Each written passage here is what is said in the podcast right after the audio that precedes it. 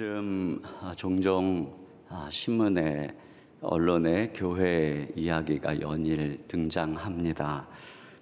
그 내용들은 코로나19로 인한 집단 아, 감염 소식 또는 교회의 다툼, 목회자의 부정, 교회를 비난하는 기사들이 대부분입니다. 그리고 그 밑에 달리는 아, 수많은 댓글들은 욕설과 저주이고 그것을 읽다 보면 예리한 칼날에 찔리듯이 가슴에 아픈 상처가 됩니다. 그러면서 이런 생각을 하게 되지요. 하나님께서 왜 좀 우리의 치부를 감춰주시지 않고 이렇게 교회의 수치를 드러내시는가. 그런데 아, 요나를 보면서도 그런 생각을 하게 됩니다. 그가 풍랑이 있는 배 밑창에서 어, 잠이 들었을 때 그래서 어, 선장에게 왜 기도하지 않고 잠자느냐고 책망을 들을 때 이 풍랑의 원인이 누구인가 하고 어, 제비를 뽑을 때 그래서 요나가 딱 지목될 때 그리고 어, 그배 안의 법정에서 요나의 죄상이 낱낱이 드러나게 될 때 그리고 그가 어, 풍랑이는 정제의 바다 위로 던져질 때 그때 왜 하나님께서 요나의 죄를 감춰 주시지 않으셨을까? 그 배에 요나만 죄 지은 거 아니고 많은 죄 지은 사람들이 있었을 텐데 왜 하나님의 선지자가 이방 사람들에게 수치를 당하고 그들의 손에 심판을 받게 하시는가 이런 어, 생각을 하게 됩니다. 아마도 그가 바다에 던져진 이후에 분명 지역 신문 일면에 요나의 기사가 실렸을 것입니다. 이스라엘의 선지자 바다에 던져져 물고기 밥이 되다. 라고 하는 자극적인 어, 기사의 제목 아래 선지자가 하나님의 낯을 피하여 도망했다는 이야기. 알고 보니 그가 사명지인 니느웨를 떠나서 향락의 도시인 다시스로 가는 중이었다는 이야기. 이 사람 때문에 배 안에 있는 많은 사람들이 자기들의 재산을 바다에 던지는 막대한 피해를 입었다는 이야기. 어떻게 선지자식이나 된 사람들이 다른 사람에게 피해를 줄 수 있느냐는 비난. 그리고 그가 바다에 던져져서 물고기 밥이 되는 것은 공의로우신 하나님의 마땅한 응분이었다는 결론에 이르는 그런 기사가 실렸겠죠. 그리고 그 밑에는 선지자를 비난하고 하나님의 백성을 비난하는 수많은 댓글로 도배가 되었을 것입니다. 요나의 몸만 정죄의 바다에 던져진 것이 아니라 그의 명성, 그의 인격, 그의 영혼이 깊은 정죄의 바다에 던져진 것입니다. 이처럼 오늘 한국교회는 국난의 원흉이라는 둥, 개독교라는 둥, 없어져야 할 종교라는 둥, 가장 신뢰할 수 없는 종교로 정제의 바다에 수장 중입니다. 하나님께서 요나의 죄를 덮어주시지 않고 드러내어 심판하듯이 세상에 손을 빌어서 우리를 벌거벗기고 수치를 경험하게 하고 계십니다. 그래서 우리는 코로나19보다 더 가슴 아프게 우리가 수치당하는 현실을 인정하지 않을 수 없습니다.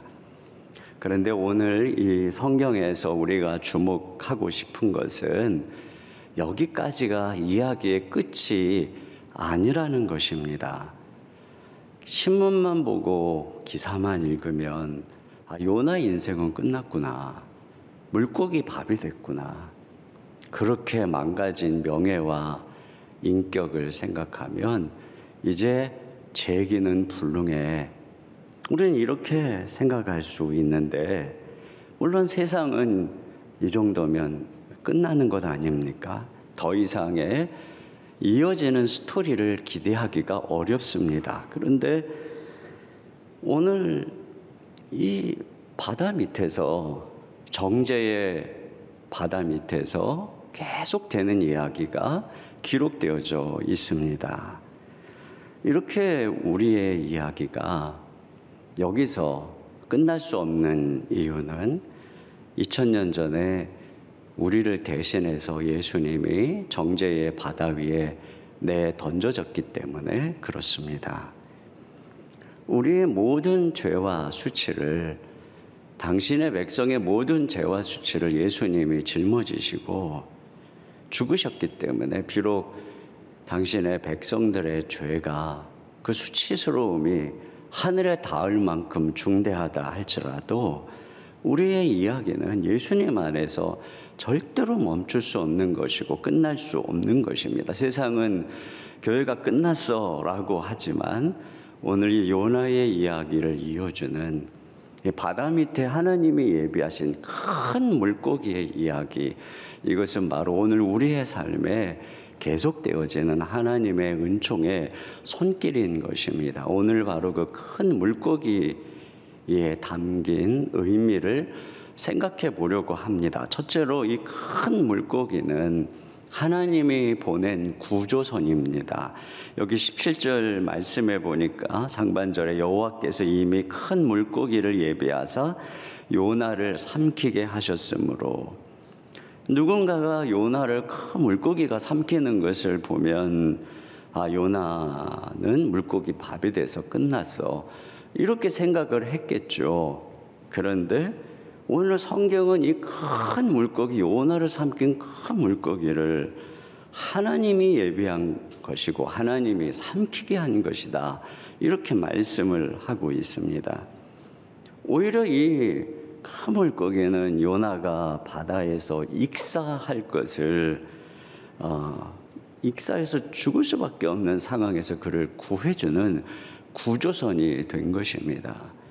이 큰 물고기는 요나가 바다에 빠져서 익사하기 전에 삼키도록 하나님께 부름을 받은 도구였던 것이죠. 그런 면에서 정제의 깊은 바다에 빠져서 파멸될 줄 알았는데 그 바다 밑에는 하나님이 예비하신 구조선이 있었던 것입니다. 그런데 우리는 이런 생각이 들어요.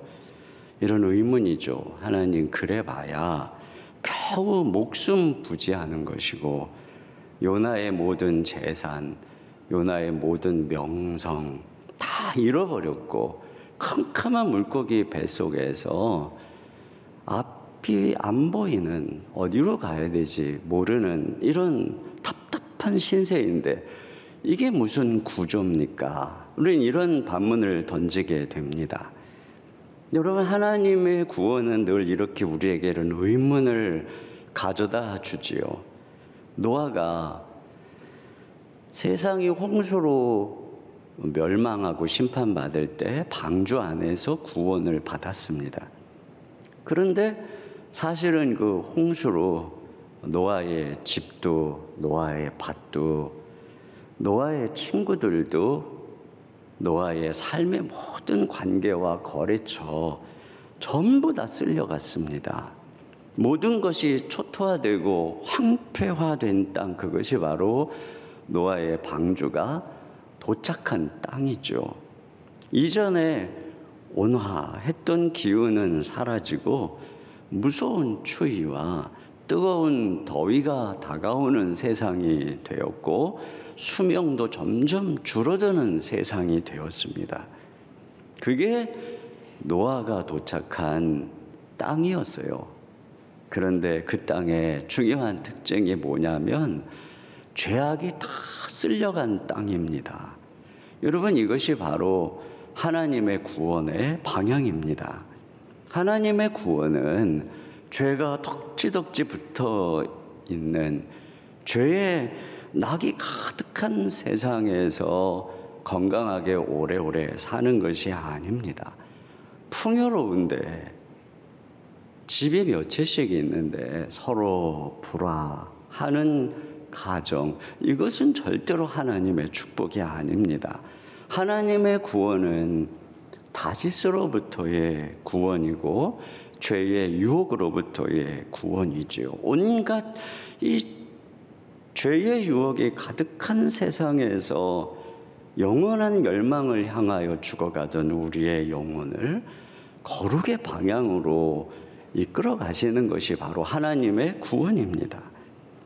요셉의 요셉이 형들에 의해서 애굽에 팔렸을 때 그의 인생이 끝났다고 생각했지만 그것은 꿈을 비웃는 형들로부터의 구원이었습니다. 보디발의 아내의 모함으로 감옥에 던져졌지만 그것은 보디발의 아내의 유혹으로부터의 구원이었습니다. 우리의 실패, 부도, 코로나19로 인한 극심한 경제적인 어려움. 자, 이런 어, 감옥에 던져질 때 사람들은 우리가 끝났다. 저항할 수 없는 큰 물고기에 삼켜서 끝났다라고 하지만 이것이 바로 하나님께서 우리의 영혼을 죄에서 구원해 주시는 구조선이라고 말씀하는 것입니다. 오히려 다짓으로 잘 나가던 우리의 그 배는 죄의 노예선이었습니다. 거기서 누리던 향락은 우리를 사망의 항구로 이끌던 미끼였던 것이죠. 저와 여러분을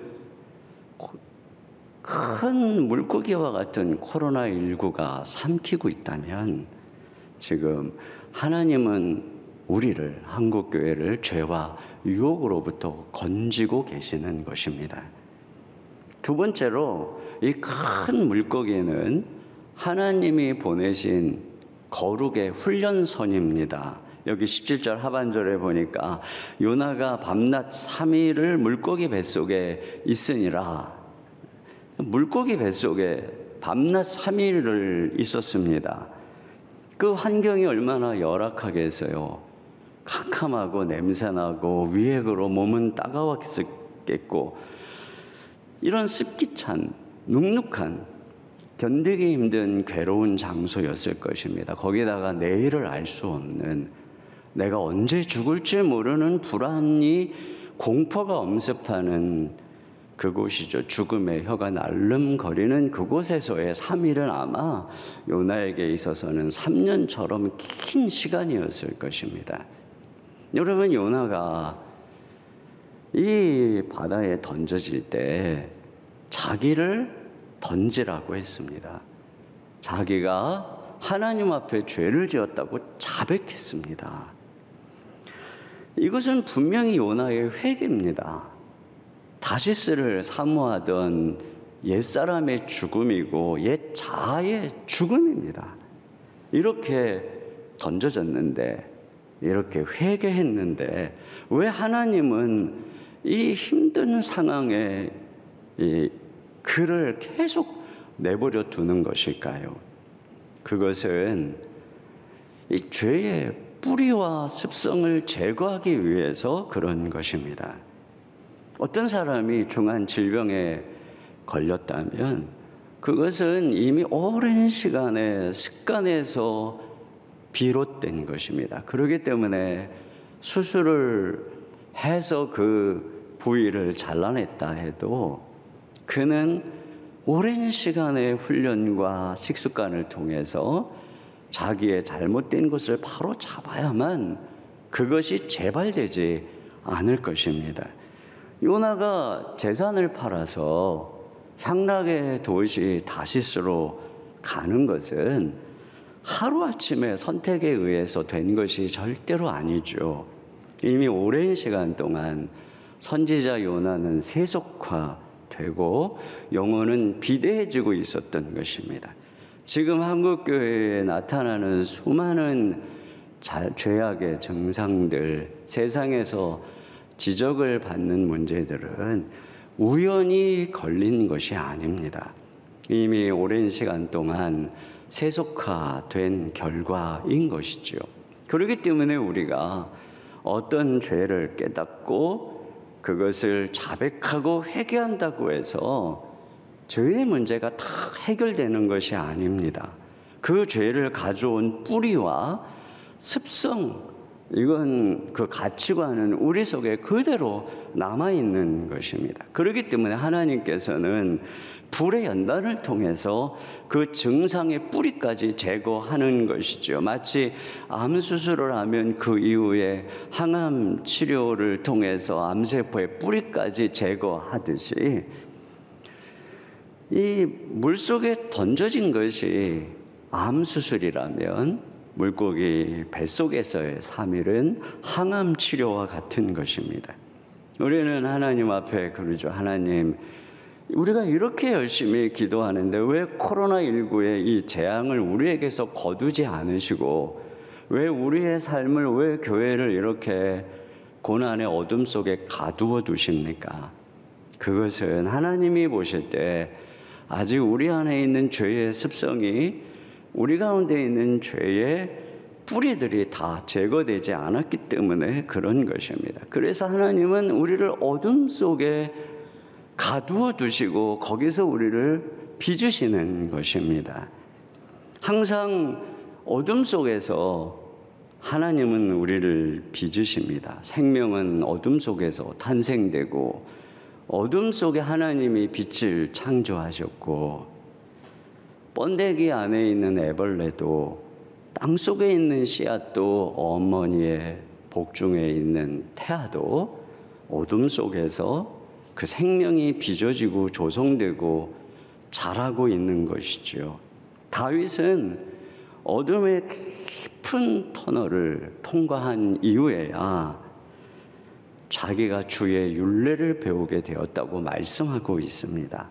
하나님은 이렇게 우리를 연단하시고 사용하시는 것이죠. 이사야 48장 10절에 보니까 보라 내가 너를 연단하였으나 은처럼 하지 아니하고 너를 고난의 풀무에서 택하였노라. 결국 이큰 물고기의 고난은 우리를 망하게 하려는 것이 아니라 우리를 빚으시는 하나님의 손길인 것입니다. 세상의 항암제는 아, 암세포뿐 아니라 건강한 세포까지 망가뜨리기도 합니다. 그런데 하나님의 연단은 그런 실수를 하지 않습니다. 자칫 요나가 물고기 뱃속에서 익사를 한다거나 공기가 모자라서 질식사를 한다거나 이런 사고는 절대로 생기지 않습니다. 요셉이나 다윗이 고난의 광야를 지날 때 나와 사망 사이가 한 걸음이라고 그렇게 불안한 벼랑을 지나갈 때 너무너무 아슬아슬한 순간이지만 하나님의 손길은 실패하지 않고 결국 그들을 아름답게 빚어서 당신의 사람으로 사용하는 것을 볼 수 있습니다. 우리는 이처럼 지금 실패하지 않는 하나님의 손 안에 있는 것입니다. 우리는 이 고난을 통해서 망가지는 것도 아니고 파멸되는 것도 아니고 세상 사람들이 말하는 것처럼 교회가 끝난 것도 아니고 하나님의 손 안에서 정금같이 나와서 다시 쓰임 받게 될 것입니다. 그러므로 이러한 고난 속에서 우리가 해야 되는 일이 무엇이냐? 인내입니다. 지금까지 잘 인내해 오셨죠. 그런데 주님은 다시 한 번 더 우리에게 끝까지 인내할 것을 말씀하고 있는 것입니다.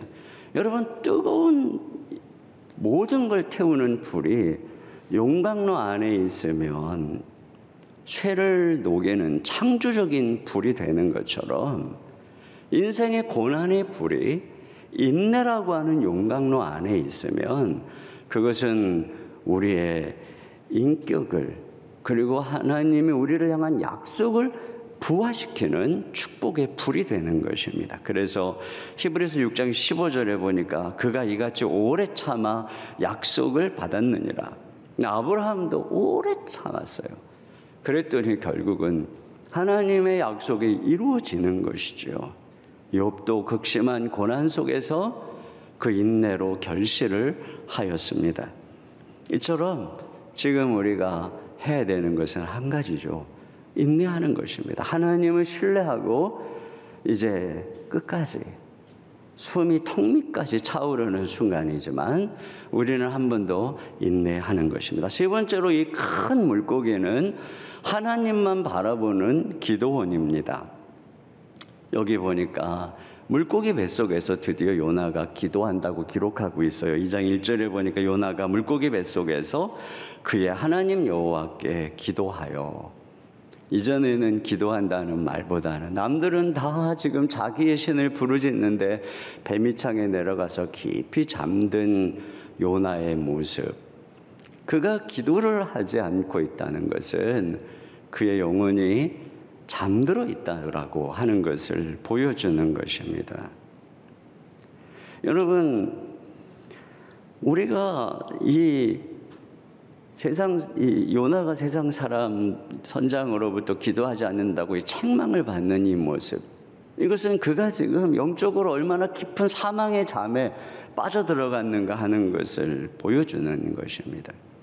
여러분 그런 면에서 기도하지 않고 하루를 시작하고 기도하지 않은 채 바쁘게 다닌다는 것은 우리가 운전을 하는데 졸음 운전을 하고 있는 것과 같은 것입니다. 가장이 기도하지 않는 것은 온 가족을 태우고 지금 졸음 운전을 하고 있는 것입니다. 졸음 운전을 하면 길을 벗어나게 됩니다. 방향 감각을 잃어버리게 됩니다. 그래서 결국은 깊은 파멸의 벼랑으로 어, 떨어지게 됩니다. 그런 면에서 이 기도에 잠을 자는 요나의 배는 인생의 목적지를 잃고 방황하는 배입니다. 사망의 깊은 잠을 자는 요나의 배는 영적인 생명력을 잃고 육체의 감각만을 쫓는 좀비들의 배입니다. 결국 어느 날 끝이 없는 폭포, 죽음의 폭포 밑으로 떨어지게 될 사망과 파멸의 배입니다. 그런데 이, 이 요나가 그 배에서 던져져서 물고기 뱃속에 들어가니까 드디어 기도했다라고 기록하고 있습니다. 거기서 드디어 요나의 영혼이 깨어나게 된 것이지요. 그런 면에서 고난의 물고기 뱃속은 내 영혼의 기도원입니다. 물고기 뱃속에서 경험하는 어둠과 두려움은 그의 영혼을 깨우는 알람입니다. 너무 고통스러워서 순간순간 하나님께 살려달라고 부르짖지 않을 수 없는 이 물고기 뱃속에서의 환경, 불안, 이 고통스러운 아, 순간순간들은 그의 영혼의 호흡을 다시 시키는 인공 호흡기입니다. 여러분, 기도가 살아야 인생이 살아나고 인생의 방향이 정해지는 것입니다. 예수님께서 새벽 미명에 한적한 곳에 가서 기도하셨어요. 그때 제자들이 일어나서 예수님 찾아오죠. 예수님, 어제 치유받은 많은 사람들이 어, 예수님 찾고 있습니다. 예수님의 인기가 상종가라는 얘기입니다. 근데 예수님께서 하시는 말씀, 우리가 다른 마을로 가자. 거기서도 전도하리니 내가 이를 위해서 왔노라. 이렇게 말씀하십니다. 예수님은 사람들의 인기와 칭찬에 의해서 방향 감각을 잃어버리지 않으셨습니다. 예수님은 다른 사람들을 구원하기 위해서 오신 자신의 목적과 사명을 분명히 알고 계셨습니다. 우리가 사람을 구하려면 먼저 사람에게서 구원을 받아야 합니다. 물속에 빠진 사람을 구하려, 구하려면 같이 엉켜 붙으면 함께 죽는 것이지요. 이처럼 우리가 사람을 구하려면 사람들의 인기와 사람들의 칭찬에서 우리가 구원받아야 됩니다. 근데 그렇게 우리를 이 세상의 유혹과 인기에서 구해주는 게 무엇이겠습니까? 그게 기도죠. 우리의 영혼이 기도를 통해서 살아계신 하나님을 배울 때, 그분의 아름다움과 영광을 바라볼 때, 우리의 마음 속에서 방향 감각을 잃게 했던 세상의 허영심이 사라지고, 인기에 목말라 하고, SNS에 좋아요가 몇 개인지 그것으로 자존감이 오르락 내리락 하는 그런 삶에서 벗어나게 되고, 내가 왜 사는지, 어디로 가는지 알게 되는 것입니다. 기도할 때 드디어 우리는 다시스로 가는 길을 멈추고 니누에로 가게 되는 것입니다. 얼마 전에 제가 조나단 에드워즈의 아, 일생에 대한 전기를 읽었어요. 근데 그 책의 내용에 보면은 조나단 에드워즈가 그 대서양 건너 영국의 스코틀랜드의 목사님들과 서신으로 교제를 하다가 함께 그 먼 거리지만 성령께서 그 땅에 임하셔서 그 타락에 물들어가고 있는 이 땅에 하나님의 나라가 임재하시기를 함께 기도하기로 결정을 하고 그 기도 합조회가 7년 동안 계속되는 이야기 그리고 그러한 기도 속에서 미국의 대각성 부흥이 영국에 놀라운 부흥 운동이 일어나는 이 이야기를 읽었어요. 근데 제가 그 이야기를 읽으면서 정말 우리에게 이런 연합의 기도가 어느 때보다 절실한 때야. 아, 우리 목회자들도 이렇게 연합해서 기도해야 되는데 이런 마음을 마음 속에 한동안 품고 있었습니다. 그런데 어느 날 우리 이재훈 목사님이 전화가 오셨어요.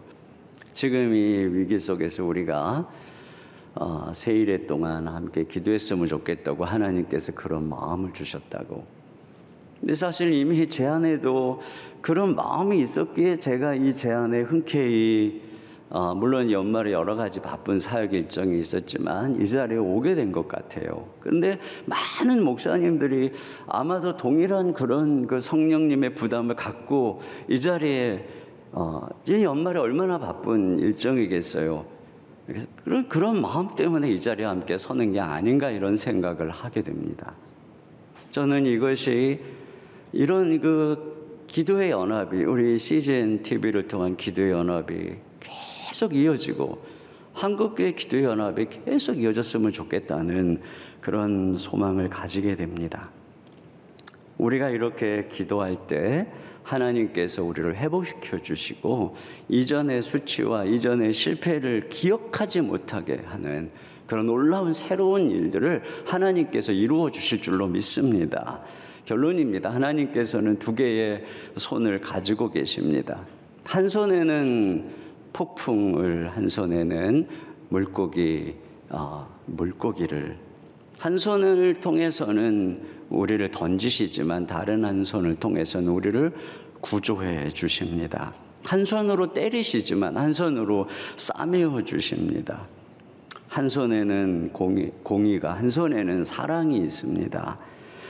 공개적으로 공의의 채찍을 내리치셨지만 비밀스럽게 우리를 보호하십니다. 심판의 바다에 던져졌지만 하나님의 손은 그 깊은 바다 밑까지 우리를 추적해 오십니다. 그렇게 이 이야기가 우리의 이야기가 될 수 있는 것은 예수님이 보여준 것이 바로 요나의 표적이기 때문에 요나 대신에 바다에 던져지신 분이 예수님이고 심판과 정죄를 받으신 분이 예수님이시고 그분이 3일 만에 부활하셨기 때문에 바로 예수님 안에서 하나님의 사랑의 손길은 우리가 생각하지 못하는 곳까지 미치는 것입니다. 아무도 나를 발견하지 못할 거야 라고 생각하는 그 깊은 정죄의 바다미까지 미치는 것입니다.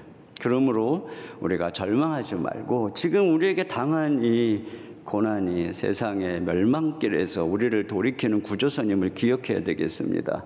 우리 가운데 깊이 뿌리 박힌 죄의 모든 습성을 제거하시는 하나님의 거룩한 훈련선임을 기억해야 되고 우리의 잠든 영혼을 흔들어 깨우는 영혼의 기도원인 것을 우리가 기억하고 우리가 전심으로 하나님을 믿음으로 소망하며 나갈 때 하나님께서 우리의 간구와 기도를 들어 주실 줄로 믿습니다.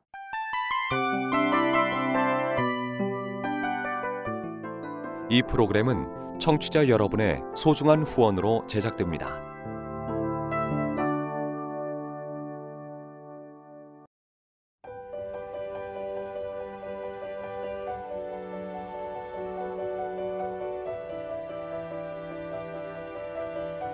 세상에는 수많은 교회들이 있지만 더 깊이 있는 말씀 강해를 찾기 위해 크기로만 교회를 선정하지 않습니다. 보다 좋은 영적 콘텐츠를 더 많이 나누기 위해 방송비를 받지 않습니다. 1년 365일 복음만 전하고 싶어서 우리는 광고를 하지 않습니다. 온누리의 복음을 땅끝까지